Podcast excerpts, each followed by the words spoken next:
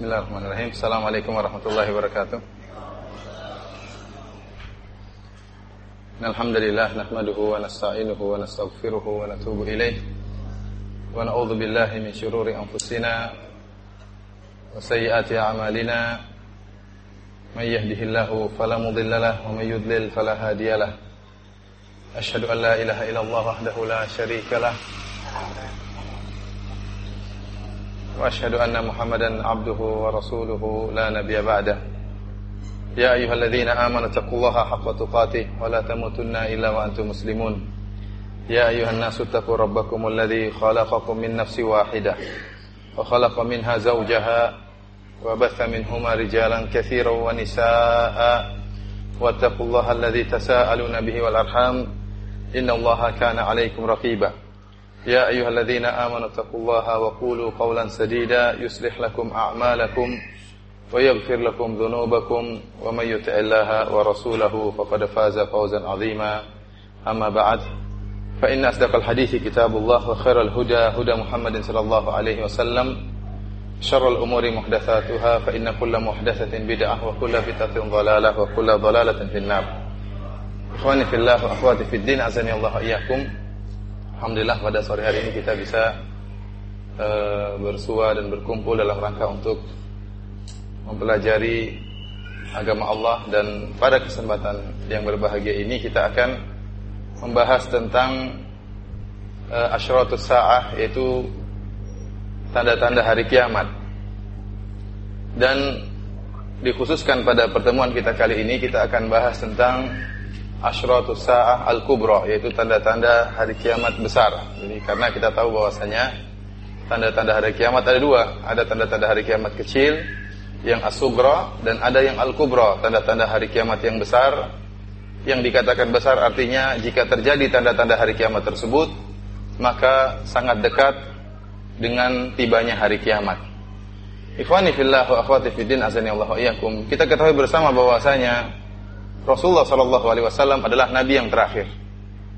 Dan Rasulullah Shallallahu Alaihi Wasallam ya pernah bersabda dalam satu hadis dalam khutbahnya, "Bu'aistu ana wasa'ah kahataini." Aku diutus oleh Allah Subhanahu Wa Taala dalam kondisi saya dan hari kiamat seperti ini. Beliau menunjukkan dua jari beliau, artinya dekatnya Nabi Shallallahu Alaihi Wasallam dengan hari kiamat. Tidak ada lagi Nabi setelah Rasulullah Shallallahu Alaihi Wasallam dan hari kiamat akan terjadi pada umat Rasulullah sallallahu alaihi wasallam. Oleh karenanya ya, yang paling menjelaskan tentang tanda-tanda hari kiamat yang sangat detail adalah Rasulullah sallallahu alaihi wasallam karena dialah nabi terakhir yang menunjukkan akan segera tibanya hari kiamat.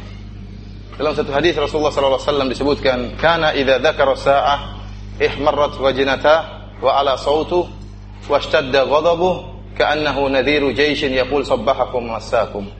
Nabi Shallallahu Alaihi Wasallam jika menjelaskan tentang hari kiamat, maka merahlah pipi beliau, wajah beliau dan tinggilah suara beliau, serta seakan-akan beliau dalam keadaan marah, seakan-akan beliau adalah seorang yang seorang panglima yang sedang mengingatkan pasukan pasukannya yang mengatakan sobbahakum wa masakum yang artinya hati-hatilah kalian. Kalian akan diserang oleh musuh-musuh kalian tatkala di pagi hari atau tatkala di sore hari. Ini menunjukkan bagaimana perhatian Nabi Shallallahu Alaihi Wasallam terhadap perkara hari kiamat. Oleh karenanya perlu disebutkan tentang tanda-tanda hari kiamat untuk semakin meyakinkan bahwasanya kiamat itu tiba akan ada. Kapan hari kiamat tidak ada yang mengetahui, seorang pun tidak ada yang mengetahui, bahkan Nabi Shallallahu Alaihi Wasallam tidak mengetahui. Nabi Shallallahu Alaihi Wasallam hanya mengabarkan tentang tanda-tanda hari kiamat dan ternyata sebagian tanda-tanda hari kiamat tersebut alamat sa'ah asugra tanda-tanda hari kiamat yang kecil sudah sebagiannya sudah terjadi. Ya, ini semakin menekankan bahwasanya hari kiamat itu ada. Ya. Maka dibuatlah tanda-tanda hari kiamat agar orang-orang yang masih bimbang, yang masih ragu semakin yakin akan tibanya hari tersebut, hari yang sangat agung di mana setiap kita akan dimintai pertanggungjawaban oleh Allah Subhanahu wa taala atas segala amal yang pernah kita perbuat. Oleh karenanya pembahasan tentang tanda-tanda hari kiamat merupakan pembahasan tentang rukun iman yang keenam atau rukun iman yang kelima yaitu al-iman bil yaumil akhir. tatkala kita menyebutkan bahwasanya pembahasan tentang asyratus saat tanda-tanda hari kiamat termasuk dari pembahasan rukun iman menunjukkan bahasa ini pembahasan yang penting karena kita tahu di antara rukun iman adalah al iman bil yaumil akhir. Iman terhadap hari akhir. Dan keimanan terhadap hari akhir merupakan perkara yang sangat penting. Oleh karenanya Allah Subhanahu wa taala sering menggandengkan demikian juga Nabi Shallallahu alaihi wasallam sering menggandengkan antara Iman billah, al-iman billah, beriman kepada Allah wal iman bil yaumil akhir. Dan beriman terhadap hari akhir. Karena dengan dua iman inilah ya akan memudahkan seorang beramal soleh dan menjauhkan seorang dari kemaksiatan jika dia yakin beriman kepada Allah Subhanahu wa taala. Dan dia yakin bahwasanya ada hari ada yaumul hisab. Hari di mana persidangan dan hari hari pertanggungjawaban dan hari pembalasan. Maka dia akan semangat untuk mengamalkan amalan soleh dan akan menjauhkan dirinya dari perbuatan kemaksiatan. Contohnya seperti dalam firman Allah Subhanahu wa taala dalam surat Al-Baqarah ayat 177 kata Allah Subhanahu wa taala, "Laisal birra an tuwallu wujuhakum qibala al-masyriq wal maghrib, walakinnal birra man amana billahi wal yaumil akhir." Bukanlah kebaikan yaitu kalian mengarahkan wajah-wajah kalian ke arah timur ataupun ke arah barat. Akan tapi kebaikan man amana billahi wal yaumil akhir. Itu siapa yang beriman kepada Allah dan beriman kepada hari akhir. Demikian juga dalam surat At-Talaq kata Nabi sallallahu kata Allah Subhanahu wa taala, "Dzalikum yu'adzu bihi man kana yu'minu billahi wal yaumil akhir." Demikianlah ya. Diberi mau'izah peringatan bagi siapa? Man kana yu'minu billahi wal yaumil akhir. Bagi bagi orang yang beriman kepada Allah dan hari akhir. Oleh karenanya Nabi SAW sebagaimana tadi saya isyaratkan juga menggandengkan antara iman kepada Allah dan hari akhir. Dalam banyak amalan-amalan soleh tatkala Nabi SAW ingin mentarghib, memotivasi seorang untuk beramal soleh atau mengingatkan seorang dari perbuatan kemaksiatan, maka Nabi SAW bersabda, "Man kana yu'minu billahi wal yaumil akhir, falyakul khairan aw liyasmut." Kata Nabi SAW, barang siapa yang beriman kepada Allah dan hari akhir, maka hendaknya dia berkata-kata yang baik atau dia diam. Karena tidak mungkin seorang bisa menerapkan hadis ini. Berkata baik atau diam. Kecuali orang yang benar-benar beriman kepada hari akhir. Orang yang imannya lemah terhadap hari akhir. Dia akan berkata-kata semau dia. Adapun orang yang beriman dengan hari akhir. Yakin bahwasanya setiap perkataannya dicatat oleh Allah subhanahu wa ta'ala. Maka dia akan berpikir sebelum berucap. Hanya orang yang beriman kepada Allah dan beriman kepada hari akhirlah yang bisa menerapkan menerapkan hadis ini. Demikian juga seperti sabda Nabi sallallahu alaihi wasallam, "Man kana yu'minu billahi wal yawmil akhir falyukrim dhaifahu." Dalam hadis yang lain, "Falyuhsin ila jarihi." Barang siapa yang beriman kepada Allah dan hari akhir, maka hendaknya dia muliakan tamunya.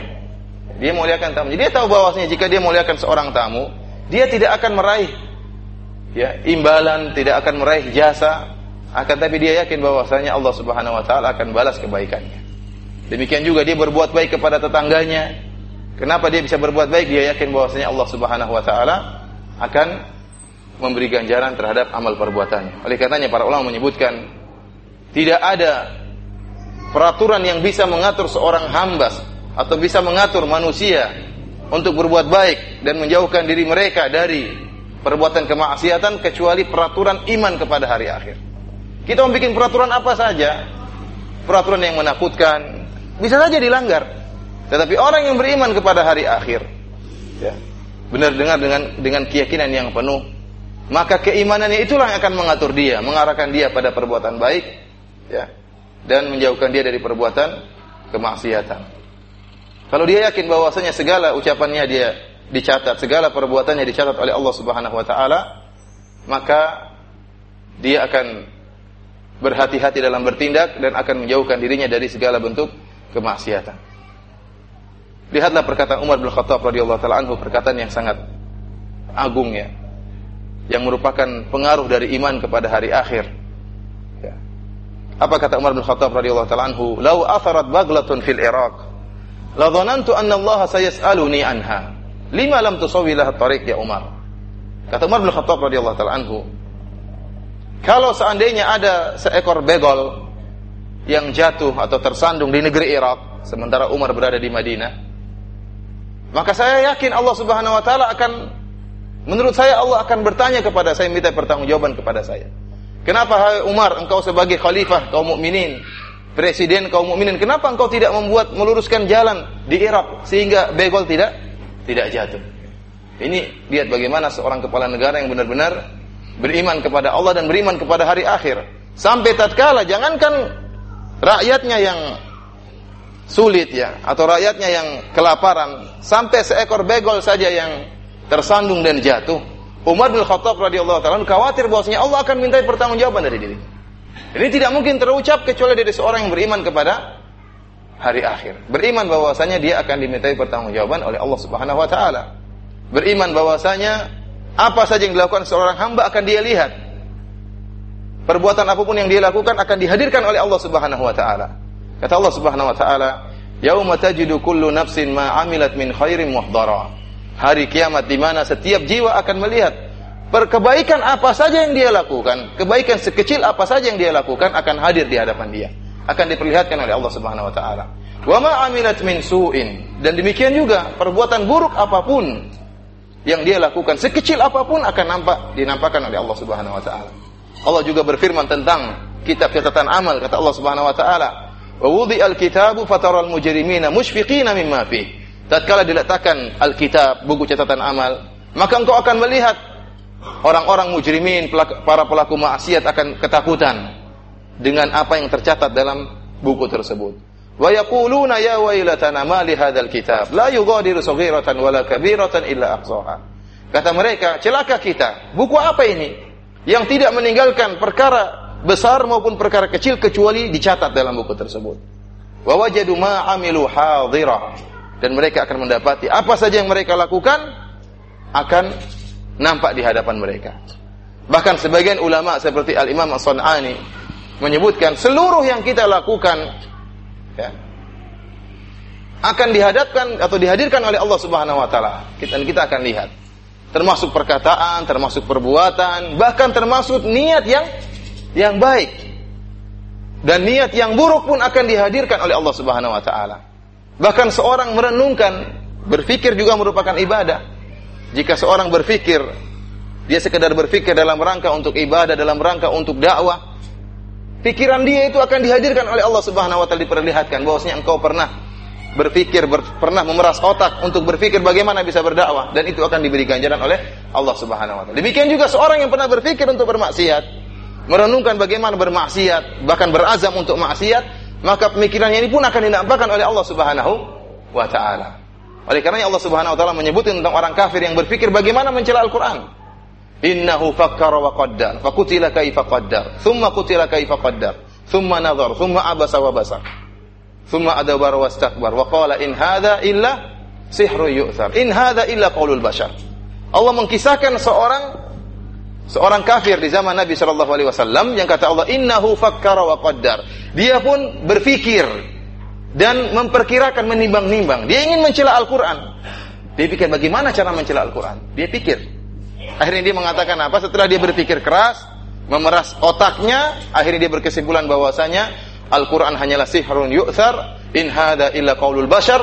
Al-Quran hanyalah perkataan manusia. Pemikirannya ini diabadikan oleh Allah Subhanahu wa taala. Oleh karenanya Imam Sunani rahimahullah menyebutkan bahwa seluruhnya akan dihadirkan oleh Allah Subhanahu wa taala ya.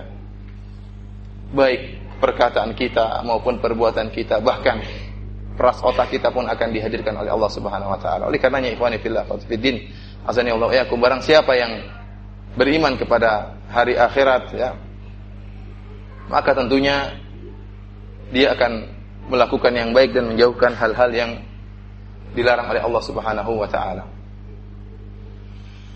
Dan pada kesempatan kali ini ya, kita akan bahas bagian dari al-iman bil yaumil akhir yaitu tanda-tanda hari kiamat.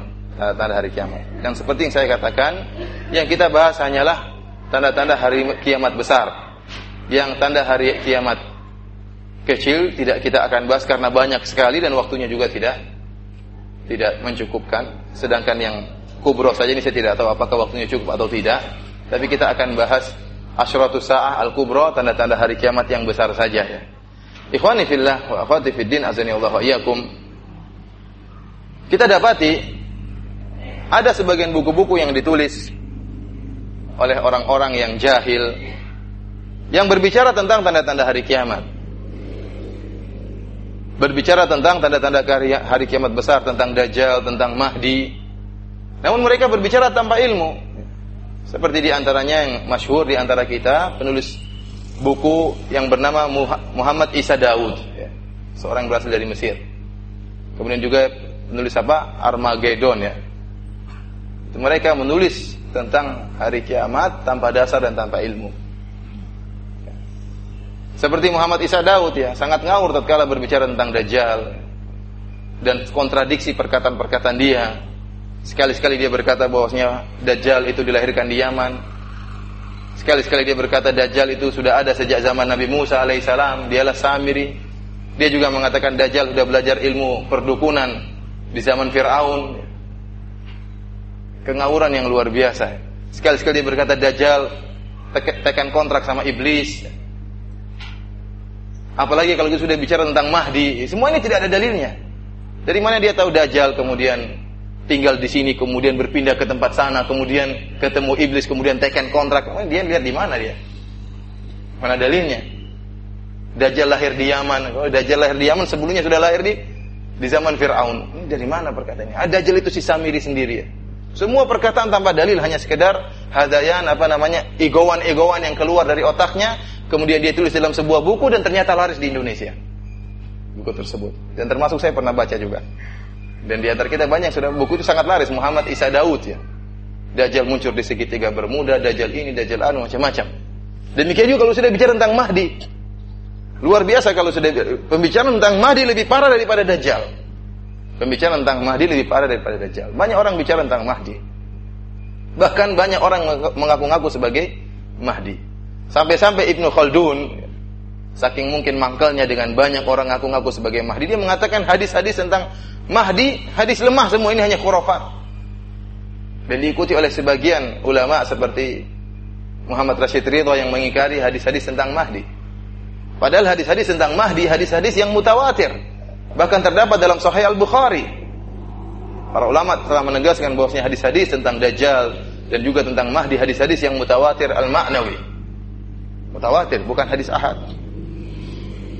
Namun demikianlah banyak orang yang berbicara tentang Mahdi tanpa ilmu. Bahkan ada yang mengatakan Mahdi adalah Saddam Hussein. Siapa? Saddam Hussein. Sampai Saddam Hussein tatkala ingin menyerang ya, menyerang katanya ngaku-ngaku ingin menyerang Israel, maka dia sempat menulis bahwasanya saya adalah keturunan Ahlul Bait. Keturunan siapa? Rasulullah Shallallahu alaihi wasallam. Mungkin dia baca itu, ada yang bilang dia Imam Mahdi. Makanya dia terpancing akhirnya dia ngaku bahwa dia keturunan al keturunan Nabi Shallallahu alaihi wasallam. Sehingga dia pun merasa dirinya sebagai sebagai Al-Mahdi. Al-Mahdi muncul di mana-mana ya. Di Indonesia juga ada Al-Mahdi. Bahkan ada Bu Mahdi. Ada Pak Mahdi, ada Bu Bu Mahdi. Lia Aminuddin ngaku sebagai apa? Imam Mahdi. Ini orang bodoh tidak tahu bahasa Arab ya. Imam Mahdi itu laki-laki dia ngaku sebagai imam. Imam Mahdi saking bodohnya tidak tahu bahasa Arab ngaku sebagai imam Imam Mahdi. Ya, isinya kalau udah sudah bohong nggak tahu cara berbohong inilah seperti Imam eh, seperti Bu Mahdi ini tidak tahu berbohong, sudah bohong tidak tahu cara berbohong. Ini Bu Mahdi li Aminuddin. Saya pernah bahkan naik kapal demikian ya ketemu tidak ketemu dengan Pak Mahdi tapi ketemu dengan uh, awak kapal bercerita kemarin ada orang aku sebagai Imam Mahdi di kapal dan sering memang namanya kapal ini sering sebagai tempat pengakuan Ya, saya pernah menghadiri pembuatan apa eh, pembuatan pendirian torekoh. Saya pernah hadiri disuruh berbayat tapi saya tidak membayar saya cuma menghadiri melihat ternyata pembuatan torekoh dilakukan di mana di kapal karena di kapal berkumpul banyak orang dari berbagai penjuru. Kesempatan bagi Pak Mahdi untuk mengaku dia sebagai Imam Mahdi. Ya. Bahkan mengaku sebagai Nabi ya. Bahkan ada yang pernah mengaku sebagai sebagai Nabi dan saya pernah ketemu Nabi ya pernah mengaku orang mengaku sebagai nabi di mana di kapal sama di kapal dia mengatakan sudah sekian lama Jibril turun turun kepada saya memberi wahyu dan sekaranglah saatnya untuk mengabarkan bahwasanya Jibril telah beri wahyu kepada saya. Tatkala dia berkata demikian akhirnya pengurus musola pun ketakutan. Dia bilang para hadirin sekalian ini ilmunya terlalu tinggi ya, jangan jangan diambil mentah-mentah ya. Dia ngaku sebagai apa? sebagai nabi subhanallah. Kalau dia nabi saya jadi hampir-hampir saya jadi sahabat. Tapi ternyata dia nabi palsu, sahabat palsu ya. Intinya ikhwani fillah Allah yakum. Jadi bicara tentang masalah Imam Mahdi, sering terjadi orang-orang mau sebagai Imam Mahdi. Sebagaimana peristiwa besar yang pernah terjadi di di Arab Saudi di Mekah ya. Sampai terjadi perang besar-besaran ya antara pemerintah Saudi dengan pengikut Mahdi. Ya, akhirnya terjadi perang-perangan, tembak-tembakan sampai akhirnya sang Mahdi pun meninggal dunia. Nah, ini kalau sang Mahdi meninggal ini berarti, berarti bukan Mahdi. Kalau Mahdi nggak mungkin kalah perang. Dikasih tahu bahwasanya Mahdi sudah tewas baru orang-orang sadar kalau itu bukan Imam Imam Mahdi. Bahkan terakhir sempat terjadi tatkala sedang baru zaman sekarang kira-kira dua tahun lalu atau tahun lalu, tatkala sedang sholat asar di Masjidil Haram tiba-tiba ada yang orang yang mengambil mikrofon dari tukang muadzin ya yang sang Bilal ya. Maka diambil mikrofon dia berkata, "Anal Mahdi, saya adalah Mahdi." Saya adalah Mahdi, hanya ditangkap sama polisi ya. Mahdinya ditangkap oleh polisi. Oleh karena ikhwan fillah Allah yakum sampai ada seorang penulis mengatakan Mahdi kalau bukan orang Taiwan, orang Amerika. Sampai dia akhirnya merojihkan bahwasanya Mahdi adalah orang Taiwan. Ya, jangan-jangan Jackie Chan itu Mahdi. Ini saking ngawurnya menulis tentang masalah apa? Tanda-tanda hari kiamat sehingga setiap orang ngigo, mengigo sehingga menulis tanpa dalil ya. Kemudian juga tentang tentang ya, Ya'juj wal Ma'juj. Sudah kalau bicara tentang Ya'juj Ma'juj macam-macam. Ada yang bilang dari kaum Tatar, ada yang bilang sudah keluar itulah orang-orang Cina itu yang menguasai bumi itulah apa namanya? Ya'juj dan Ma'juj. Apakah mereka tidak melihat hadis-hadis yang menjelaskan tentang sifat-sifat Dajjal, tentang sifat-sifat Imam Mahdi, dan tentang sifat-sifat Ya'juj dan Ma'juj yang semua itu bertentangan dengan egoan mereka semua. Oleh karena ikhwani fillah Allah pada kesempatan kali ini kita akan membahas tentang ya di antaranya Imam Mahdi, kemudian Dajjal, kemudian turunnya Isa bin Maryam, kemudian munculnya Ya'juj dan Ma'juj ya. Kemudian muncul apa namanya terbitnya matahari dari arah barat, kemudian munculnya binatang yang bisa berbicara, kemudian munculnya uh, uh, api yang mendorong manusia untuk menuju ke padang mahsyar. Inilah tanda-tanda kiamat yang besar. Sebelumnya ikhwani fillah Allah yakum para ulama telah menyebutkan tanda-tanda hari kiamat besar, tanda-tanda besar dari alamat-alamat tanda-tanda besar dari tibanya hari kiamat. Akan tapi mereka khilaf tentang tartib mana yang lebih dahulu. Ini dulu kah atau itu kah? Apakah binatang keluar di luar baru matahari terbit dari barat ataukah matahari terbit dari barat dahulu baru kemudian muncul binatang yang bisa berbicara. Akan tapi mereka sepakat bahwasanya itulah tanda-tanda hari kiamat. Di antaranya dalam satu hadis yang diriwayatkan Imam Muslim dari Hudzaifah bin Usaid Al-Ghifari radhiyallahu taala anhu, qala ittala an-nabiy sallallahu alaihi wasallam alaina wa nahnu natadzakar. Suatu saat Nabi sallallahu alaihi wasallam muncul kepada kami dan kami sedang berbincang-bincang tentang masalah hari kiamat. Faqala ma tadzakarun? Apa yang sedang kalian perbincangkan? Qalu nadhkuru sa'ah. Kami sedang berbicara tentang hari kiamat. Apa kata Nabi sallallahu alaihi wasallam? Ini menunjukkan bagaimana para sahabat mereka berbicara tentang hari kiamat. Saling mengingatkan di antara mereka akan dahsyatnya hari kiamat.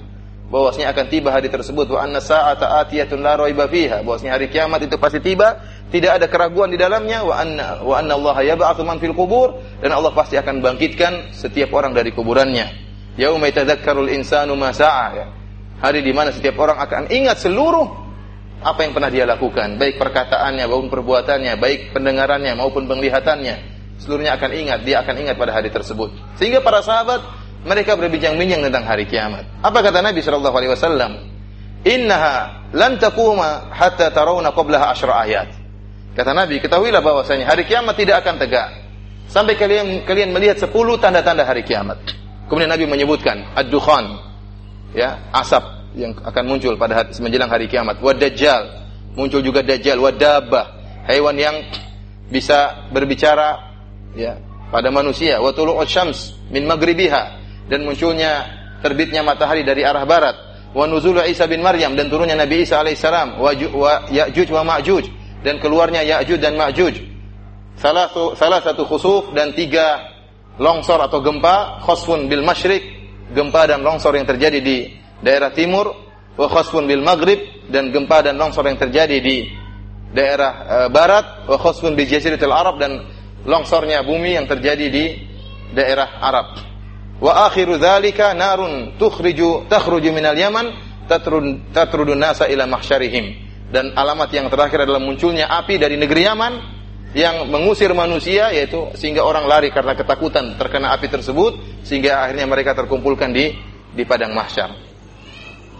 Dan inilah 10 ayat yang yang disebutkan. Namun kita perhatikan dalam hadis ini demikian demikian juga dalam hadis-hadis yang lain ternyata tidak disebutkan secara berurutan. Sebagai contoh saya sebutkan dalam hadis berikutnya dari sahabat yang sama Hudzaifah bin Usaid dalam lafal yang lain kata Nabi wasallam inna sa'ata la takunu hatta takuna asyra ayat bahwasanya hari kiamat tidak akan tegak sampai muncul 10 tanda khasfun lil.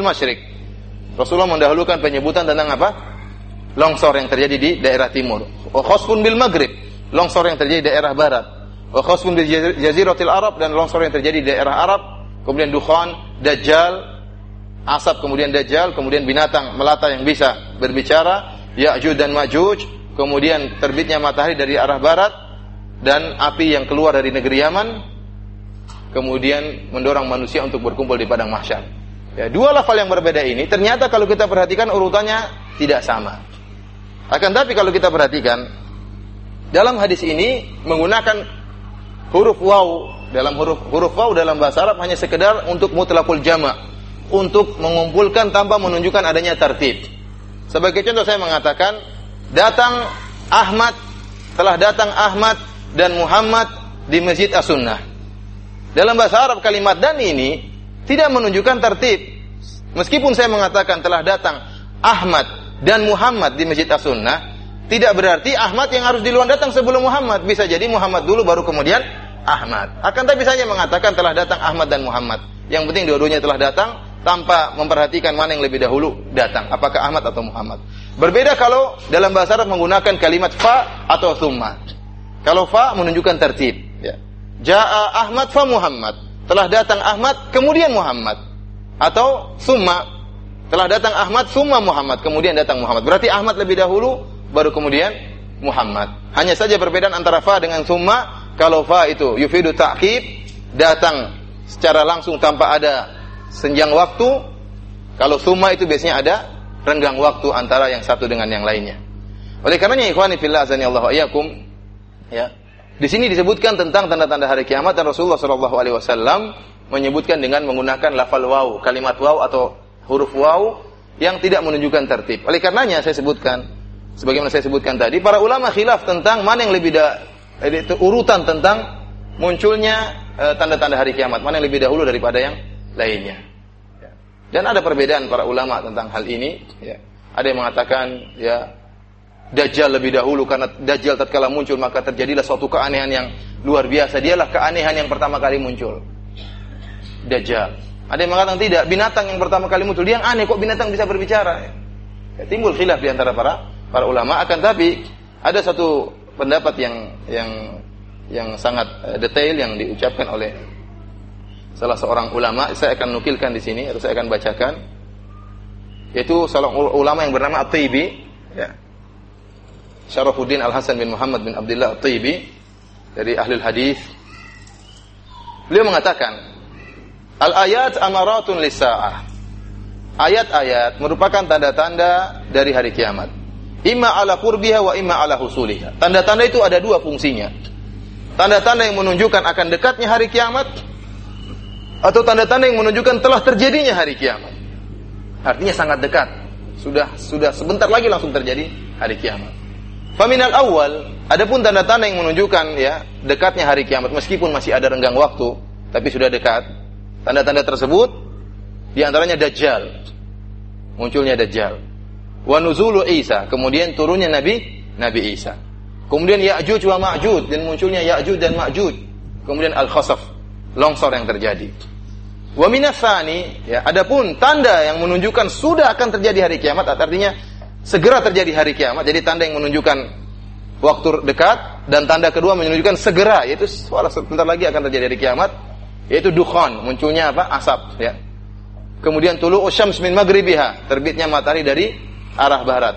Wa khurujud dabbah dan keluarnya binatang yang bisa berbicara wan narul lati tahsyurun nas dan api yang mengumpulkan manusia. Ini tanda empat empat tanda pertama menunjukkan dekatnya hari kiamat. Adapun empat tanda berikutnya yang kedua yaitu dukhan, tulu syams, keluarnya binatang dan api yang keluar mendorong manusia ke padang mahsyar, itu tanda yang menunjukkan segeranya tiba tiba hari kiamat. Dan inilah ya tartib yang kita pilih tatkala kita akan bahas masalah tanda-tanda hari kiamat pada pertemuan kita kali ini yaitu yang tanda yang menunjukkan dekatnya hari kiamat. Yang pertama adanya dajjal kemudian apa? Habis dajjal apa? Turunnya Nabi Isa. Habis turunnya Nabi Isa kemudian Ya'juj dan Ma'juj. Yang keempat adalah al-khasaf yaitu timbulnya tanah tanah longsor. Kita akan membahas sesuai dengan urutan tersebut Sebelum kita membahas tentang uh, tanda yang pertama munculnya Dajjal, maka kita membahas tentang Al-Imam Al-Mahdi. Ya. Al-Imam Al-Mahdi. Ini Imam Mahdi meskipun tidak disebut oleh Nabi Shallallahu alaihi wasallam sebagai tanda-tanda hari kiamat yang besar, akan tapi dia satu zaman dengan Nabi Isa alaihissalam dan satu zaman dengan munculnya Dajjal ya. Ya, oleh karenanya kita menyebutkan tentang Al-Imam Al-Imam Mahdi. Hadis-hadis yang sahih yang saya katakan bahwasanya hadis-hadis tentang Imam Mahdi adalah hadis-hadis yang mutawatir dan banyak ulama menulis tentang masalah Imam Mahdi. Di antaranya tulisan yang pernah ditulis oleh Syekh Abdul Musin Al-Abbad hafizahullah risalah magister beliau tentang Al-Imam Mahdi dan beliau menjelaskan bahwasanya hadis-hadis tentang Imam Mahdi adalah hadis-hadis yang mutawatir bahkan terdapat dalam Sahih Al-Bukhari hadis-hadis tersebut. Hadis-hadis tersebut menjelaskan bahwasanya Imam Mahdi akan muncul di akhir zaman. Dan dia merupakan keturunan Nabi Shallallahu alaihi wasallam. Dan Allah akan memperkuat agama ini dengan sebab Imam Mahdi ini. Dia akan berkuasa selama ya tujuh tahun. Tatkala dia berkuasa maka ya akan tersebarlah keadilan dan akan hilanglah kezaliman. Dan umat manusia tatkala itu akan benar-benar di, di dalam apa kemakmuran dan kenikmatan. Bahkan bumi tatkala itu sangat subur menumbuhkan segala segala tumbuhan yang ada di bumi. Kemudian langit akan sering menurunkan hujan, ya. Kemudian harta keluar emas begitu banyak, ya. Keluar pada zaman zaman tersebut. Inilah zaman munculnya Imam Mahdi. Makanya saya sering sampaikan kalau ada orang mengaku sebagai Imam Mahdi, ya, dia salah muncul sekarang masih zaman krisis ekonomi.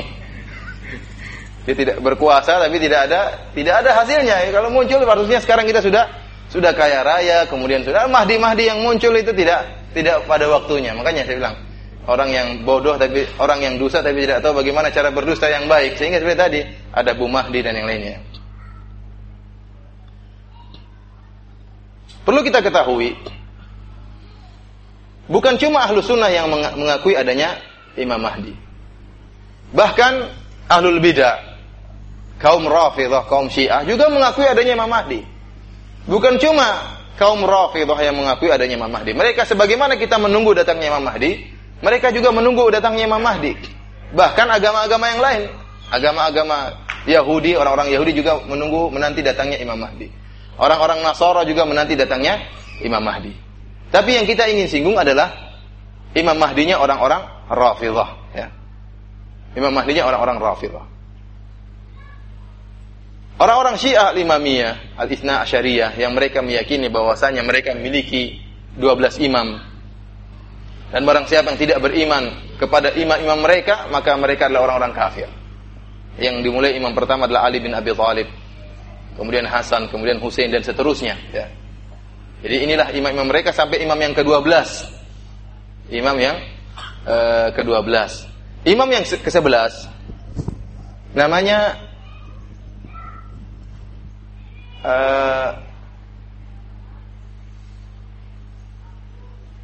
Al Hasan Al Askari ya.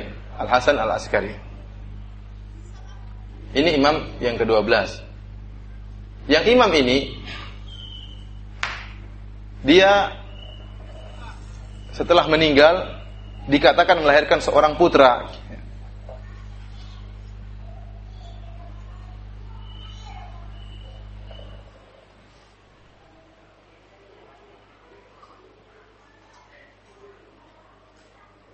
Dia meninggal dalam dikatakan melahirkan seorang putra yang bernama Muhammad Ibnul Hasan Al-Askari. Muhammad bin Hasan Al-Askari ini disebut oleh orang Syiah tatkala berumur 2 tahun masuk ke dalam goa Sirdap ya, dalam goa Sirdap, kemudian menghilang. Dia masuk pada tahun 226 Hijriah, bersembunyi di goa Sirdap. Tahun berapa? 226 Hijriah. Ini Imam Mahdi yang ke-12 imam yang mereka tunggu-tunggu. Sehingga orang-orang Syiah senantiasa menanti kedatangan imam ini. Mereka sering pergi ke mulut gua Sirdap dan mereka membawa kuda, ya, mempersiapkan Imam Mahdinya untuk keluar. Sehingga mereka sering bertiak, "Wahai imam, keluarlah engkau." Namun saat dari tahun 226 Hijriah sampai sekarang tidak pernah keluar-keluar. Selalu gagal, tidak pernah keluar imamnya. Apakah memang ada Imam Mahdi dalam gua tersebut? Ini dibantah oleh ahli sejarah. Seperti Ibnu Jarir atau bari ahli sejarah demikian juga Ibnu Jauzi rahimahullah menyebutkan bahwasanya Al Hasan Al Askari bapaknya Imam Mahdi ini meninggal dalam keadaan tidak punya anak. Bagaimana kalian mengaku-ngaku bahwasanya dia punya anak? Dia tidak punya anak. Akan tapi orang-orang Syiah meyakini bahwasanya imam harus 12. Imam harus 12. Berarti harus punya anak ya. Umurnya berapa? Dua tahun masuk dalam dua tahun masuk dalam goa dan tidak pernah keluar sampai sekarang. Bahkan di antara imam mereka, ulama mereka ada yang pernah berfatwa bahwasanya pada tahun sekian Imam Mahdi akan keluar dan ini wahyu dari Allah Subhanahu wa taala. Ternyata setelah ditunggu-tunggu Imam Mahdinya tidak keluar. Bah, bagaimana wahyu dari Allah kok keliru? Akhirnya mereka mengatakan ada akidah bada. Akidah bada itu akidahnya orang-orang Syiah dan juga merupakan akidahnya orang-orang Yahudi bahwasanya Allah Subhanahu wa taala bisa jadi berubah pikiran. Karena ada maslahat yang lebih jelas. Tadinya Allah sudah menentukan Imam Mahdi harus muncul keluar tahun sekian, ya. Namun ternyata Allah berubah pikiran. Kenapa? Kalau mereka tidak memiliki akidah ini, bahwasanya Allah berubah pikiran, mereka harus menuduh ulama mereka berdusta.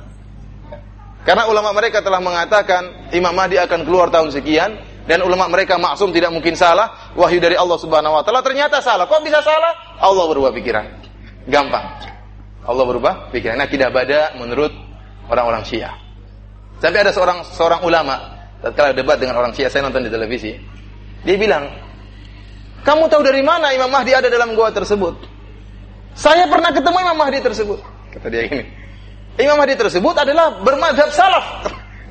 bermadhab salaf. Kalau tidak percaya atau tidak ya? ya? Orang tidak bisa debat. Sebagaimana kamu tidak bisa membuktikan bahwa si Imam Mahdi itu ada atau tidak, saya pun tidak perlu membuktikan. Kamu tidak perlu membuktikan Imam Mahdi atau saya pun tidak perlu membuktikan bahwa si Imam Mahdi adalah manhajnya salaf. Yang jelas dia manhajnya salaf ya. Kamu tidak bisa bawa bukti, saya juga tidak bisa bawa bukti. Kalau kamu nuntut bukti dari saya, saya juga nuntut bukti dari kamu. Dan tidak pernah ada bukti bahwa Imam Mahdi ada dalam dalam situ. Yang jadi perhatian kita, ikhwani fillah wa akhwati fiddin, azani Allah wa yakum. Ternyata sifat-sifat Imam Mahdinya orang Rafidhah itu aneh. Ya. Disebutkan di mana? Dalam buku-buku mereka. Dalam kitab Al-Kafi, Usulul Kafi Al-Kulaini. Al-Kulaini ini manzilanya seperti Al-Imam Al-Bukhari. Menurut mereka. Jadi kitab Al-Kafi ini seperti Sahih Al-Bukhari. Luar biasa. Jadi mereka tidak pakai Sahih Bukhari, mereka pakai kitab Al-Kahfi. Yang dalam kitab Al-Kahfi inilah berisi akidah Syiah yang rusak. Yang dinyatakan bahwasanya Quran itu tiga kali lipat dari Quran mereka, tiga kali lipat daripada Quran yang sekarang. Ya, tentang ya kafirnya Abu Bakar dan Umar dan macam-macam itu semua terdapat dalam buku ini yang mereka meyakini itulah kitab yang sahih seperti sahih Al-Bukhari. Dalam kitab ini disebutkan demikian dalam kitab-kitab yang lain, kitab-kitab uh, masdar atau sumber ilmunya orang-orang Syiah disebutkan tentang sifat-sifat Imam Mahdi. Di antaranya Imam Mahdi itu tatkala muncul dia akan pakai bahasa Ibrania. Pakai bahasa apa? Ibrania, bahasanya orang Yahudi. Kemudian di antaranya bahwa Imam Mahdi tersebut dalam buku mereka ini. Disebutkan bahwa Imam Mahdi yang akan muncul ditunggu oleh orang Syiah itu ternyata berhukum dengan syariatnya Daud. Syariatnya apa? Nabi Daud. Dan di antara sifat-sifat yang disebutkan tentang Imam Mahdi, ya, Mahdinya orang-orang Syiah yaitu Imam Mahdi tersebut akan ikut kepada Imam Mahdi kaum Nabi Musa. Kaumnya Nabi Musa, subhanallah. Jadi Orang-orang Syiah dalam buku mereka menyebutkan Imam Mahdi tatkala turun diikuti oleh orang-orang Yahudi, kemudian pakai bahasa-bahasa apa? Bahasa Ibrani berhukum dengan hukum syariat Daud. Ini Imam Mahdi mana ini? Jangan-jangan Dajjal. Makanya saya juga heran nih. Pas cocok dengan Imam Mahdinya orang-orang Yahudi. Sifat-sifat yang disebutkan oleh orang-orang Syiah tentang Imam Mahdi mereka sangatlah aneh. Ini semakin mendukung membuat kita semakin yakin bahwasanya agama Syiah itu berasal dari agama Yahudi dari Abdullah bin Sabah yang dia asalnya orang Yahudi. Oleh karenanya ada risalah magister yang judulnya Badrul Majhud ya tentang kesamaan antara Yahudi dengan orang-orang Syiah dari segi keyakinan dan juga dari sisi sisi syariat. Di antaranya tadi seperti akidah bada Allah berubah pikiran dan juga akidah tadi Imam Mahdi yang mirip antara Yahudi dengan dengan Syiah. Adapun Imam Mahdi yang diyakini oleh Ahlus Sunnah wal Jamaah ya, maka berbeda dengan ciri-cirinya Imam Mahdi yang disebut oleh orang Syiah.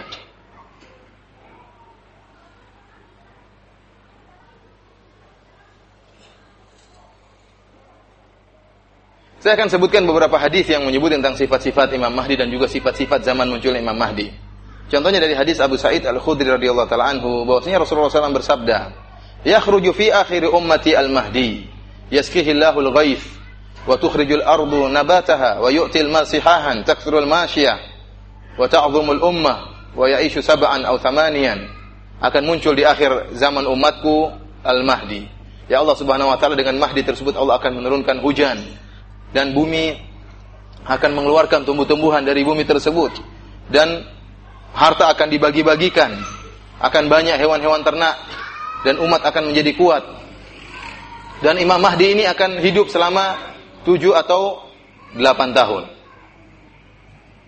Rasulullah SAW juga uh, bersebut menyebutkan tentang uh, sifat Imam Mahdi yaitu ifayamla'ul arda qistan wa adlan Kama muliat juran wa zulman. Bahwasanya tatkala muncul Imam Mahdi maka tadinya yang bumi berisi dengan kezaliman akan berubah menjadi terpenuhi dengan keadilan dan ketentraman.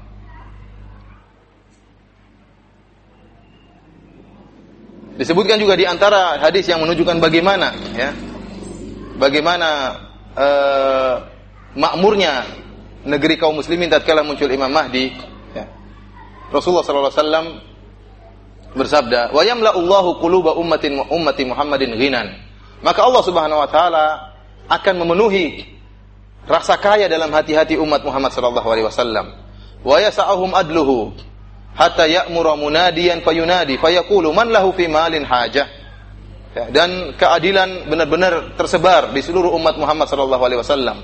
Sampai Imam Mahdi ini menyuruh seorang untuk berteriak atau mengumumkan fayaqulu man lahu fi malin hajan hajatun siapa yang butuh kepada harta fama yaqumu minan nas illa rajulun tidak ada yang butuh dengan harta tatkala sudah diumumkan sampai Imam Mahdi ini mengutus orang-orang untuk menyuruh kepada masyarakat siapa yang butuh harta silakan datang namun tidak seorang pun yang minta harta kecuali cuma satu orang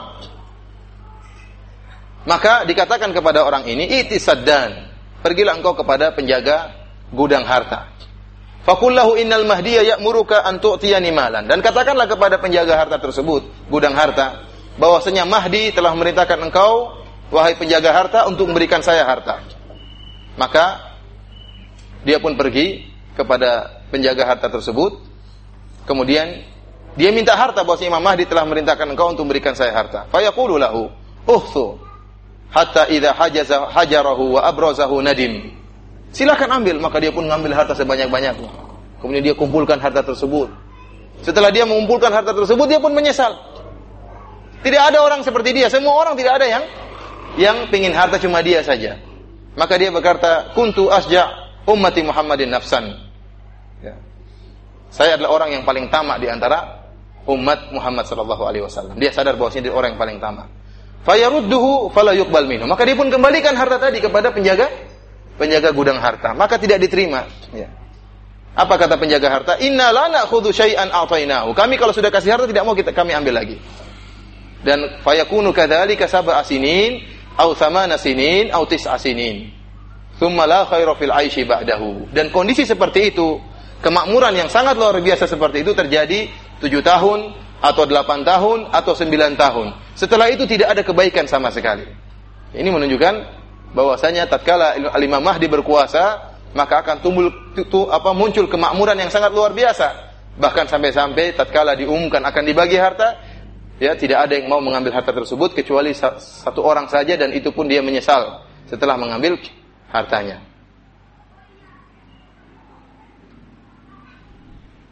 Bagaimana sifat-sifat Al-Imam Mahdi? Biar kita tahu, siapa tahu di antara teman-teman ada yang Imam Mahdi. Apakah pantas menjadi Imam Mahdi? Apakah Imam Mahdi di Indonesia ya? Dari Ali radhiyallahu taala anhu, qala Rasulullah sallallahu alaihi wasallam, "Al-Mahdi min minna ahlal bait." minna ahlil bait. Yuslihullahu fi lailatin. Ya, yuslihullahu fi lailatin. Mahdi itu dari kami ahlul bait. Dan Allah akan memperbaiki dunia dengan Mahdi dalam satu malam.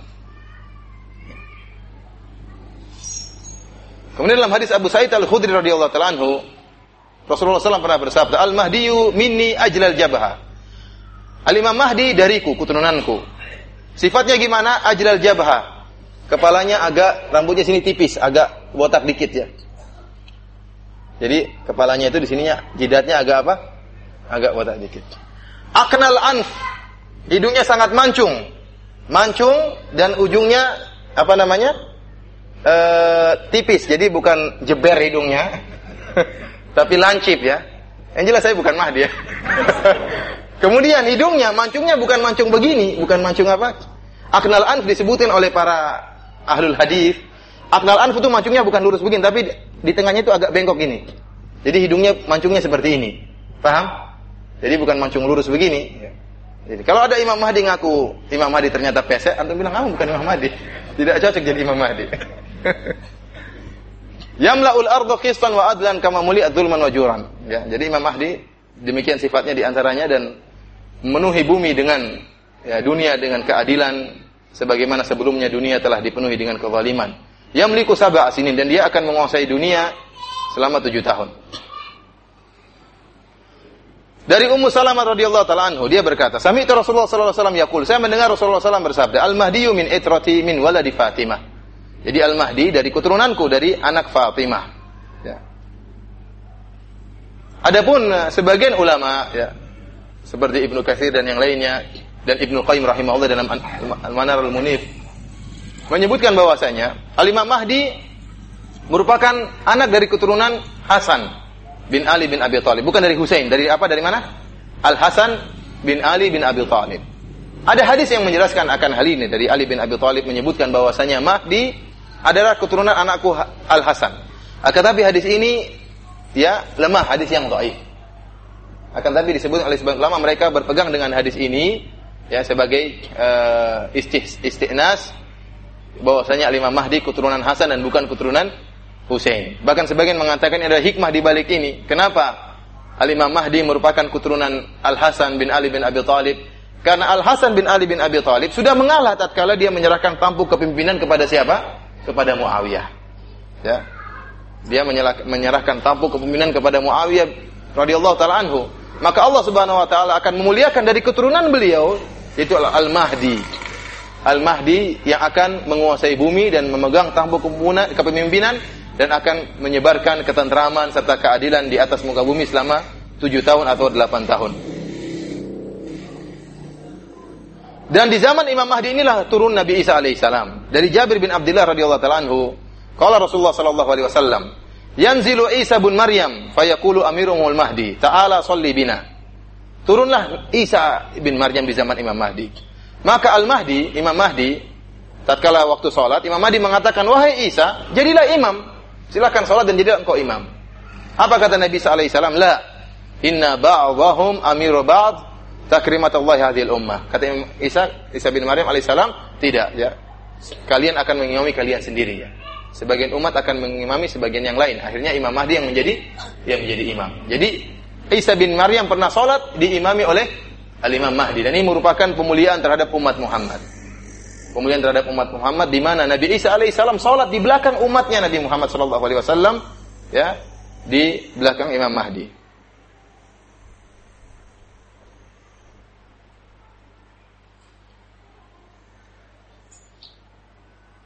Rasulullah Shallallahu Alaihi Wasallam juga menjelaskan tentang ya sifat al Imam Mahdi atau nama al Imam Mahdi. Kata Rasulullah Shallallahu Alaihi Wasallam, ya, La tadhabu aw la tanqadi dunya hatta yamlika al-arabu atau hatta yamlika al-araba rajulun min ahli baiti.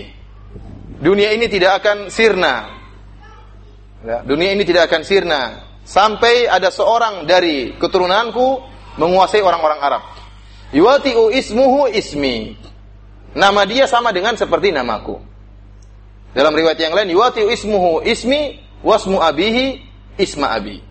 Nama dia sama dengan namaku dan nama ayahnya sama dengan nama ayahku. Jadi Al-Mahdi namanya siapa? Muhammad bin bin Abdullah ya. Jadi kalau ada orang ngaku Imam Mahdi namanya Paijo bin Paimin, maka itu bukan Imam Imam Mahdi. Demikian juga Imam Mahdinya orang-orang Syiah namanya siapa? Muhammad bin Hasan Al-Askari. Ini menunjukkan bukan Imam Mahdi. Orang-orang Syiah mengatakan imam terakhir yang nomor 12 itu namanya Muhammad bin Hasan Al-Askari. Dan ini berbeda dengan sebagaimana dijelaskan oleh Nabi Shallallahu alaihi wasallam. Akan tapi jadi masalahnya, mereka tidak beriman dengan Sahih Bukhari, tapi mereka beriman dengan tidak beriman dengan Kutubus Sittah, mereka beriman dengan kitab mereka Al-Kafilul Kulaini yang mereka anggap seperti Sahih Al-Bukhari. Ikhwani fillah Allah ya. Ini masih banyak hadis-hadis ya disebutkan tentang Imam Mahdi tapi kita loncati saja. Kita lanjut pada uh, topik berikutnya yaitu alamat tanda-tanda hari kiamat. Yang berikutnya adalah apa? Dajjal. Ya. Dajjal.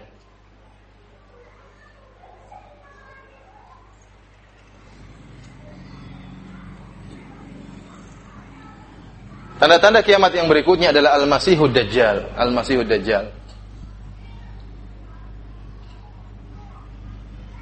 Ad-Dajjal dalam bahasa Arab artinya kazab. Artinya apa? Pendusta. Kalau bahasa Arab ada namanya kadzib yang berdosa, ada namanya kazab yaitu tukang dusta. Lebih tinggi lagi Dajjal, super tukang tukang dusta. Oleh karenanya kalau ada orang mengaku sebagai nabi baru disebut dengan Dajjal. Rasulullah SAW pernah berkata, saya kunu min ummati salatuna kadzabuna kulluhum yaz'amu annahu nabi. Ya. Wa ana khatamun nabiyyin wala nabiyya ba'di. Akan ada ya pada dari umatku, dari kaumku yang mereka mengaku-ngaku sebagai nabi 30 orang. Seluruhnya adalah pendusta dan aku adalah penutup para nabi, tidak ada nabi setelahku. Kenapa Dajjal disebut dengan Al-Masih?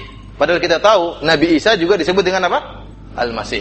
Al-Masih Isa bin Maryam Al-Masih Dajjal. Dua-duanya Al-Masih dan dua-duanya ini akan bertempur, saling saling berperang dan Al-Masih Isa bin Maryam akan membunuh Al-Masih Dajjal.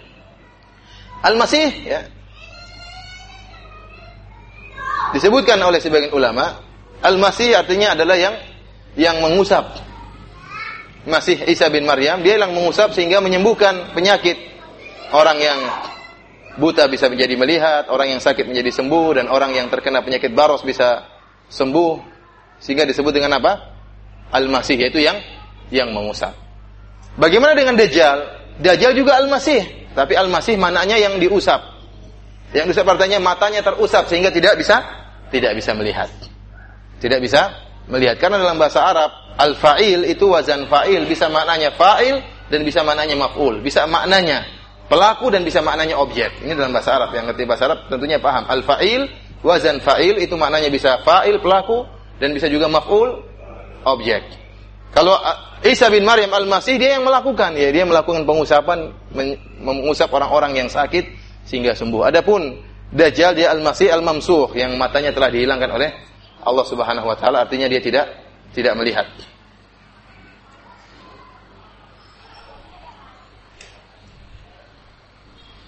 Kita akan menyebutkan sifat-sifat Dajjal. Dajjal adalah salah seorang dari anak-anak Adam dan dia memiliki itu keturunan Nabi Adam alaihissalam. Dan dia memiliki sifat-sifat yang banyak sebagaimana tersebutkan dalam hadis-hadis. Dan hadis-hadis tentang Dajjal adalah hadis-hadis yang mutawatirah. Bukan hadis ahad, tapi hadis-hadis mutawatirah yang tidak mungkin untuk ditolak kebenaran ya akan munculnya Dajjal. Akan tapi sebagaimana saya sebutkan, timbul praduga-praduga dari sebagian penulis-penulis yang mengatakan Dajjal sudah muncul. Sampai terakhir kabar yang saya dengar, sudah muncul Dajjal di India yang bernama Sai Baba. Yang sempat bikin gempar karena diterjemahkan buku tersebut dalam bahasa Indonesia. Ya.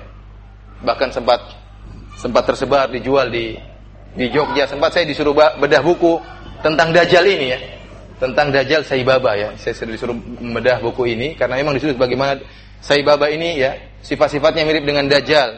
Tubuhnya ya, kulitnya tidak putih, rambutnya keribo, kemudian bisa menyembuhkan orang sakit ya dan macam-macam sehingga diduga dia adalah Dajjal. Cuma Sai Baba ini matanya tidak buta satu ya.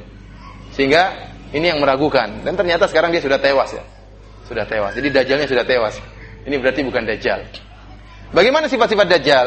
Dajjal munculnya di akhir zaman jelas ya, bukan zaman sekarang tapi di akhir zaman, di zamannya Imam Mahdi, tatkala ada Nabi Isa alaihissalam dan menjelang hari kiamat. Banyak hadis-hadis menyebutkan tentang sifat-sifat Dajjal. Dan Rasulullah SAW benar-benar perhatian dalam menjelaskan tentang Dajjal. Rasulullah SAW sering menyebutkan tentang Dajjal, sifat-sifat Dajjal. Karena disebutkan oleh para ulama, Rasulullah SAW di awal kali, ya, di awal kali diberitakan tentang Dajjal, Rasulullah SAW tidak tahu kapan munculnya Dajjal. Dan Rasulullah SAW tidak tahu uh, apa namanya, apakah Dajjal sudah muncul di zaman dia atau belum. Setelah itu baru dikabarkan kepada Nabi SAW bahwasanya Dajjal akan muncul di akhir di akhir zaman.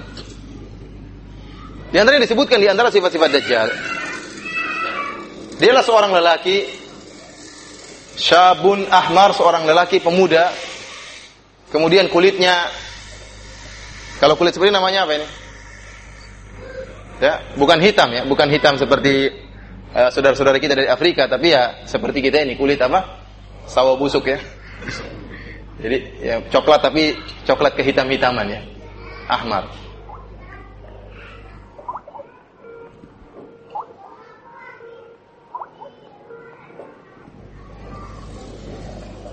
Kemudian uh, ciri-cirinya kosir. Orangnya itu pendek. Afhaj. Afhaj artinya kakinya itu pahanya agak terbuka atau betisnya agak terbuka. Jadi seperti kaki apa? Kaki O. Ya, letter O, letter O ya, kaki O. Itu dajjal. Kalau dajjal jalannya lurus bukan dajjal. Jadi kakinya agak O. Jadi dia itu cacat sebenarnya. Cacat kok ngaku sebagai Tuhan. Jadi Allah Subhanahu wa taala menunjukkan bahwasanya dajjal ini cacat, di antaranya dia buta dan dia kakinya agak agak bengkok. Kalau Tuhan nggak seperti ini. Tapi dia mengaku sebagai Tuhan dan banyak yang ikut dajjal.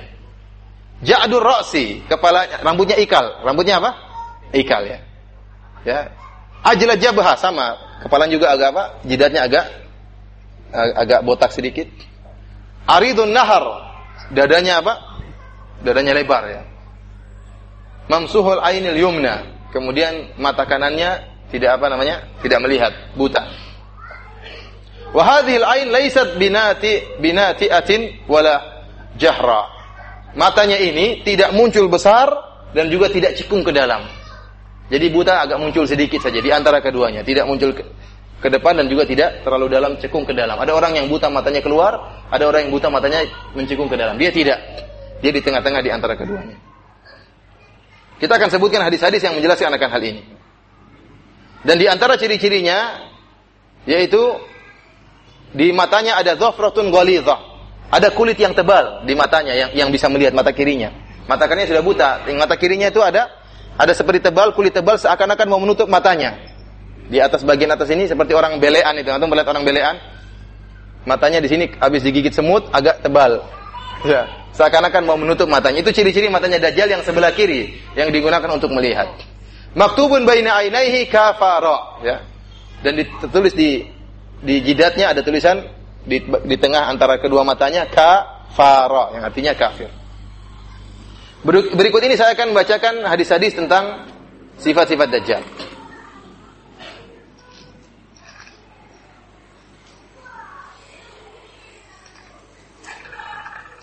Fa'idha rajulun jasimun Rasulullah SAW pernah dilihatkan Dajjal oleh Allah Subhanahu Wa Taala. Dilihatkan tentang bagaimana sifat-sifat Dajjal. Kata Nabi SAW, Fa'idha rajulun jasimun ahmar. Orangnya gempal apa? besar badannya ya. Kemudian ahmar, sawo apa tadi? Sawo busuk. Ja'dur ra'si, rambutnya apa? Ikal ya, gelombang. Jadi bukan rambut kelemis tapi rambut yang keriting. A'warul ain, matanya buta satu.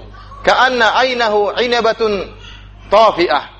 Matanya seperti anggur yang muncul. Kalimat inabatun tafi'ah ini ada dua pendapat di antara para ulama. Matanya seperti anggur maksudnya apa? Ada yang mengatakan matanya seperti anggur artinya anggur yang sudah hilang airnya. Jadi apa? Rusak. Nah, kalau anggur sudah kering seperti apa? Rusak, dia kempes. Seperti itulah matanya Dajjal. Ada yang mengatakan tidak. Maksudnya seperti anggur yang kita lemparkan, buah anggur kita lemparkan di air, akan muncul sedikit anggur tersebut. Itulah mata Dajjal. Jadi matanya tidak terlalu ke dalam dan tidak juga terlalu keluar. Jadi dia muncul sedikit ada munculnya. Ini matanya yang buta. Ada yang mengatakan maksudnya mata yang seperti anggur inilah yang bisa melihat, matanya cacat. Jadi seperti anggur yang hilang airnya, dan ada kulit tebal di atas yang ingin menutup matanya. Hadza dajjal aqrabun nasi bihi syabhan. Ibnu Qatan ya. Kata Nabi sallallahu alaihi wasallam, Dajjal ini sangat mirip dengan seorang yang bernama Ibnu Qatan ya. Ada orang yang namanya Ibnu Qatan dia sangat mirip dengan apa? Dengan Dajjal. Pernah satu saat saya hadiri pengajian seorang ustadz ceramah tentang Dajjal. Jadi yang hadir ramai di depan saya belakang. Kata sang ustadz, Rasulullah pernah mengatakan bahwasanya Dajjal sangat mirip dengan Ibnu Qatan. dia nunjuk salah seorang yang sedang duduk, orangnya jadi kaget ya. Sangat mirip dengan ini. Tapi yang benar ya, sebagian menyangka bahwasanya Ibnu Qatan ini seorang sahabat. Akan tapi yang benar dia bukan sahabat. Dia bukan sahabat. Adapun tambahan riwayat tatkala ini kamera apa? Nyalanya nggak bisa dimatikan lampunya.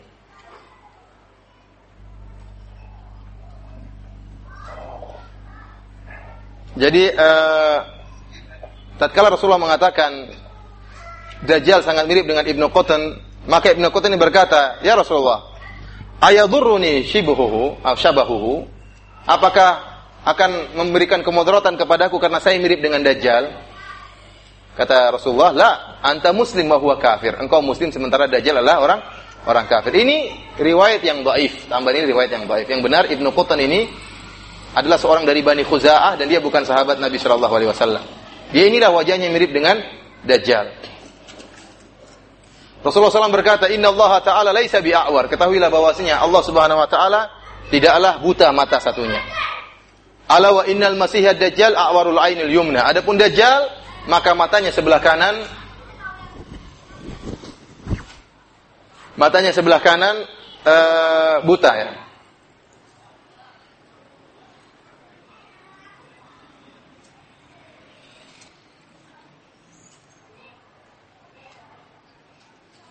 Ikhwani fillah Allah yakum. Sebagaimana saya sebutkan bahwasanya di antara ciri-ciri dajjal di antara dua matanya tertulis ka, fa, dan ro. Orang mukmin baik yang bisa menulis maupun tidak menulis akan bisa baca tulisan tersebut. Sehingga Allah Subhanahu wa taala beri uh, hidayah kepada orang mukmin tersebut sehingga bisa mengenal uh, itu dajjal atau bukan. Dan dajjal ini Allah Subhanahu wa taala berikan kepada dia tentang berupa kesaktian yang sangat luar biasa. Akan kita sebutkan nanti setelah ini.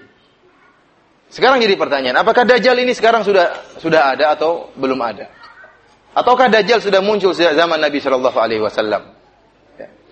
Ada khilaf di antara para ulama bahkan para sahabat tentang Dajjal sudah ada di zaman Nabi atau belum.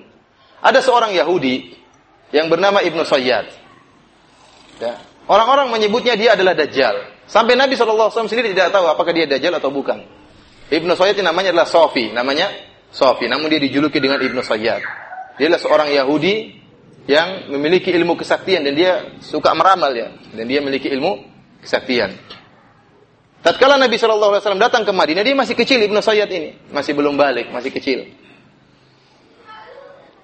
Oleh karenanya Nabi Shallallahu Alaihi Wasallam tatkala mendengar Ibnu Sayyid adalah Dajjal, orang-orang menyebutnya adalah Dajjal, maka Nabi Shallallahu Alaihi Wasallam pun pergi menemui Ibnu Sayyid dan mengetes Ibnu Sayyid, apakah dia Dajjal atau bukan. Karena terkadang dia melaksanakan praktik perdukunan. Oleh karenanya, Rasulullah SAW pun mendatangi Ibnu Sayyid dan dia masih kecil. Kemudian kata Nabi Wasallam, ya, berkata kepada Ibnu Sayyid, atas anni Rasulullah, wahai Ibnu Sayyid, apakah kau bersaksi bahwasanya saya Rasulullah? Kata Ibnu Fanadhara ilaihi Ibnu Sayyid, maka Ibnu Sayyid melihat kepada Rasulullah Shallallahu Alaihi Wasallam. Kemudian dia berkata, Asyhadu annaka rasulu rasulul ummiyin. Saya bersaksi bahwasanya engkau adalah rasulnya orang-orang ummiyin, orang-orang Arab. Dia orang Yahudi. Engkau benar rasulnya orang-orang Arab. Kemudian Ibnu Sayyid balik bertanya kepada Nabi. Faqala Ibnu Sayyid li Nabi sallallahu alaihi wasallam, "Atashhadu anni Rasulullah?" Wahai Muhammad, kau bersaksi saya juga Rasulullah? Jadi bukan kamu, kamu saja Rasul, saya juga Rasulullah kata Ibnu Ibnu Sayyid. Maka Rasulullah pun menolak perkataan dia. Wa amantu billahi wa bi rusuli. Rasulullah SAW berkata, aku beriman kepada Allah dan Rasul Rasulullah Subhanahu wa taala. Kemudian Nabi SAW mengetes Ibnu Sayyad. Ini khobatu laka khobian. Kata Rasulullah, saya sedang menyembunyikan, menyembunyikan sesuatu di hatiku. Coba kau tebak. Kata Ibnu Sayyid, aduh, aduh. Aduh, aduh. Padahal Rasulullah sedang membaca surat Ad-Dukhan. Ya. Surat Ad-Dukhan. Dan Ibnu Sayyid hampir menebak isi hati Nabi Shallallahu alaihi wasallam akan tetapi tidak sempurna tebakannya sehingga dia mengatakan apa? Aduh, aduh. Demikianlah dukun. Terkadang nebak hampir-hampir benar tapi keliru. Dan Ibnu Sayyid ini dukun yang super, dia sangat hebat ya. Sehingga dia hampir menebak surat yang dibaca oleh Nabi Shallallahu alaihi wasallam yang tatkala itu Nabi Shallallahu alaihi wasallam sedang baca surat Ad-Dukhan, cuma kurang alif nun saja, dia cuma tebaknya apa? Duh, duh. Kata Nabi wasallam, "Ikhsa falan ta'du qadra." Ya. Hinalah engkau, engkau tidak akan bisa melewati uh, apa namanya ke ke kemampuan. Tatkala ada Umar radhiyallahu taala anhu, ya, melihat kejadian tersebut, Ibnu Sayyid ternyata mencoba menebak isi hati Nabi wasallam. Apa kata Umar radhiyallahu taala anhu? Da'ni ya Rasulullah adribu unuqahu. Biarkan ya Rasulullah, biarkan saya bunuh. Saya potong kepalanya Ibnu Sayyid ini. Apa kata Nabi alaihi wasallam? Iyakunhu.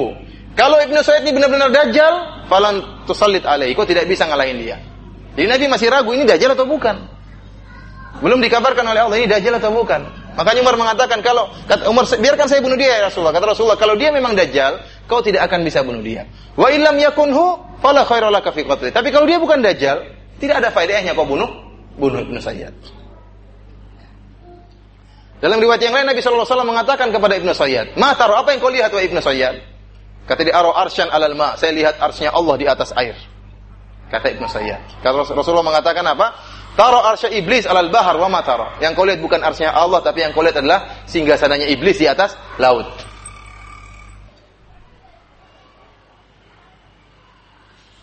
Ikhwani fillah wa akhwati fiddin azani Allah iyyakum.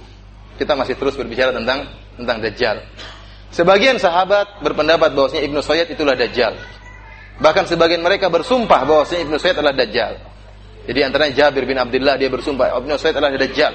Umar bin Khattab juga bersumpah Ibnu Sayyid adalah Dajjal. Ibnu Umar juga bersumpah bahwasanya Ibnu Sayyid adalah Dajjal. Abu Dhar juga pernah bersumpah bahwasanya Ibnu Sayyid adalah Dajjal. Dari Muhammad bin Munkadir, seorang tabi'in berkata, Ra'aitu Jabir bin Abdullah yahlifu billah inna Ibnu Sayyidin huwa Dajjal. Saya pernah melihat Jabir bin Abdullah bersumpah dengan nama Allah. Wallahi, saya bersumpah Ibnu Sayyid adalah Dajjal. Maka aku berkata kepada Jabir, Tahlifu billah, wahai Jabir, Wahai sahabat, engkau berani bersumpah dengan nama Allah bahwa si Ibnu Sayyid adalah Dajjal? Kata Jabir bin Abdullah, "Inni sami'tu Umar yahlifu ala dzalika inda Nabi sallallahu alaihi wasallam, falam yunkirhu Nabi sallallahu alaihi wasallam." Saya pernah lihat Umar bersumpah bahwasanya Ibnu Sayyid adalah Dajjal dan Umar bersumpah di hadapan Nabi sallallahu alaihi wasallam dan Nabi tidak mengingkari Umar bin Khattab radhiyallahu taala. Kalau Umar berani bersumpah di hadapan Nabi dan Nabi tidak mengingkari Umar bahwasanya Ibnu Sayyid adalah Dajjal, maka saya juga berani bersumpah. Demikian juga Ibnu Umar pernah berkata, "Wallahi ma asyuku annal Masih Dajjal Ibnu Sayyad." Anaknya Umar yaitu Abdullah bin Umar pernah berkata, "Demi Allah, saya tidak ragu bahwasanya Dajjal adalah Ibnu Sayyad." Demikian juga Abu Dzar radhiyallahu taala pernah berkata, "La an ahlifa asyra marrat ana Ibnu Ibnu Sayyad huwa Dajjal, ahabbu ilayya min an ahlifa marratan wahidatan annahu laisa bihi." Kata Abu Dzar radhiyallahu taala anhu, saya bersumpah 10 kali demi Allah bahwasanya Ibnu Sayyid adalah Dajjal itu lebih saya sukai daripada saya bersumpah sekali bahwasanya dia bukan Dajjal. Jadi ini pendapat sebagian ulama bahwasanya Ibnu Sayyid dialah Dajjal dan dia sudah ada sejak zaman uh, Nabi Shallallahu Alaihi Wasallam.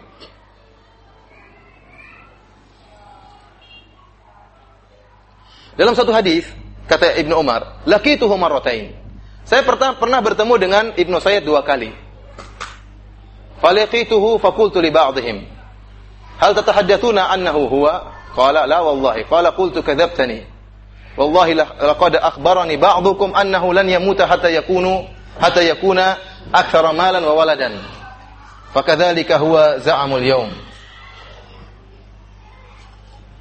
Ya. Maka orang-orang sedang berbicara tentang Ibnu Sayyad. Ya, kemudian disebutkan bahwasanya Dajjal ini ya tidak akan meninggal sampai dia memiliki harta yang sangat banyak. Eh, saya, saya ulang ya. Uh, suatu saat Ibnu Umar bertemu dengan Ibnu Sayyad ya. Maka kata Ibnu Umar, "Mata fa'alat ainu kama ara?" Ternyata Ibnu Sayyad ini matanya sudah mulai apa? Sudah mulai buta. Sudah mulai buta. Maka Ibnu Umar berkata, Apa yang telah dilakukan oleh matamu wahai Ibnu Sayyad? Sekarang kau kok sudah tidak bisa melihat. Apa kata Ibnu Sayyad? La tadri wahia la adri. Kata dia, saya tidak tahu. Sejak kapan mataku apa? Buta. Kata Ibnu Umar, la tadri wahia fi ra'sik. Ya. Apakah kau tidak tahu kapan matamu buta padahal matamu berada di kepalamu? Inilah yang semakin memperkuat Ibnu Umar bahwasanya Ibnu Sayyid adalah dajjal. Kenapa? Dia mulai berubah bentuknya. Karena disebutkan oleh Nabi Shallallahu Alaihi Wasallam, Dajjal itu buta matanya. Ternyata Ibnu Sayyid di akhir-akhir kehidupannya juga mulai mulai buta. Jadi Allah merubah apa? Merubah jasadnya menuju bentuk kepada bentuk Dajjal.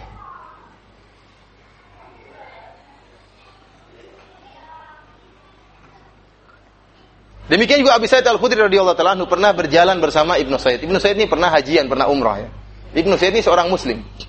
Dia orang Yahudi kemudian masuk Islam. Kata Abu Sa'id Al-Khudri radhiyallahu taala Kharajna hujajan au ummaran wa ma'ana Ibnu Sa'id. Suatu saat kami keluar melaksanakan ibadah haji atau berumrah.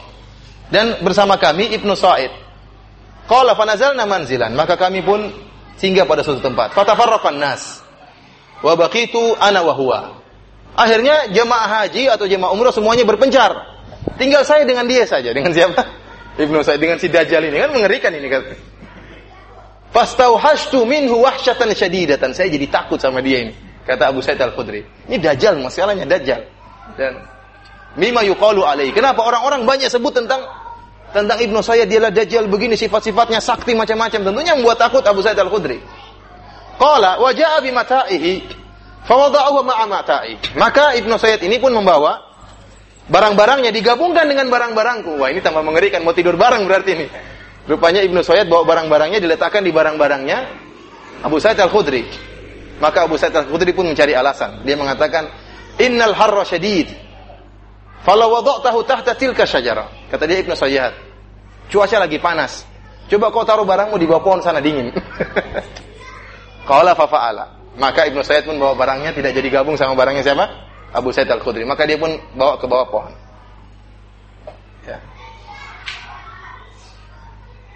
Maka Ibnu Said pun pergi.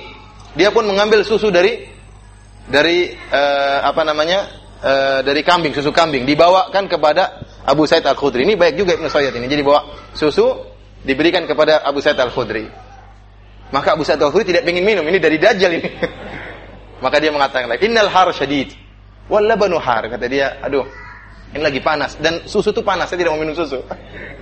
Kata Abu Sa'id Al-Khudri, "Ma bi illa ana akrahu an ashrabu an yadihi." Sebenarnya tidak panas, saya ingin minum susu, cuma saya tidak mau minum susu dari tangannya Ibnu Sayyid. Qala akhudhu an yadihi. Faqala Abu Sa'id, maka Ibnu Sa'id pun sadar, ini Abu Sa'id ini ada apa-apa kok seperti ini sifatnya. Faqala Abu Sa'id, laqad hamamtu an akhudha hablan fa'aliqahu bi syajaratin.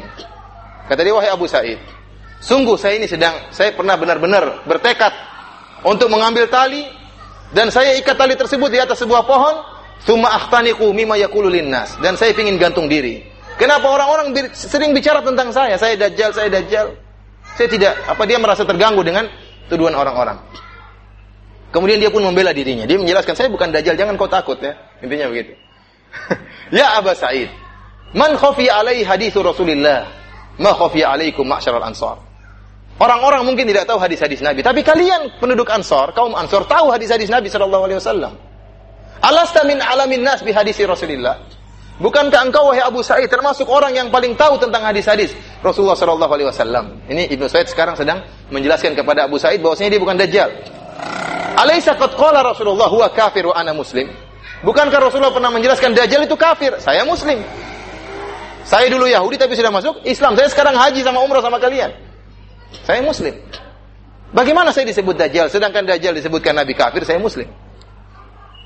Dia menyebutkan lagi dalil yang lain. Awalaisa qad qala Rasulullah sallallahu alaihi wasallam, huwa aqimun la yuladu lahu wa qad taraktu waladi bil Madinah. Bukankah Rasulullah menyebutkan bosnya dajjal itu mandul tidak punya anak? Saya punya anak.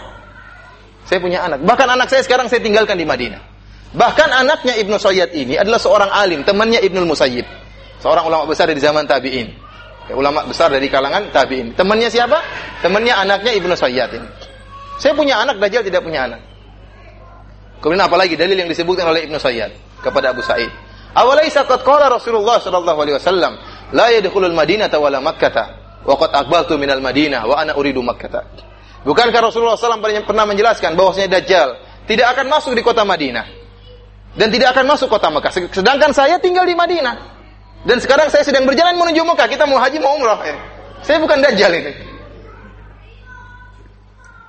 Kata Abu Sa'id Al-Khudri radhiyallahu taala anhu, hatta kitu an a'zurahu. Sampai-sampai saya sudah ya sudah memang dia benar, saya yang salah. Persangkaan saya apa? Salah. Dalil-dalil yang disebutkan oleh Ibnu Sayyid sangat kuat bahwasanya dia bukan Dajjal. Yang jadi masalah terakhir dia ngomong apa? Ini jadi masalah bagi Abu Sa'id. Sudah bagus omongannya, terakhir dia ngomong apa? Kata dia, "Ama wallahi inilah arifuhu wa arifu maulidahu." Saya tahu di mana Dajjal sekarang. jadi bikin jadi bikin ngeri.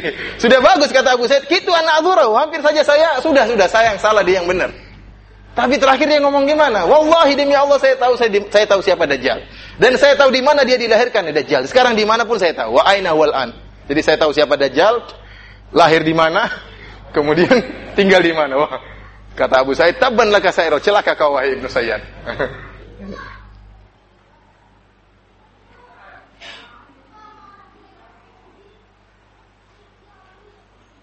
Saya rasa waktunya sudah mau anu ya. Nanti kita lanjutkan insya Allah ya. Lanjutkan setelah apa? Setelah tarawih masih ada Dajjal masih bersambung, belum ada Isa bin Maryam, belum Ya'juj wa Ma'juj ya. Dan seterusnya insya Allah sampai di sini saja aqulu qawli hadza astaghfirullah li wa lakum wa mu'minin innahu huwal ghafurur rahim. Assalamualaikum warahmatullahi wabarakatuh.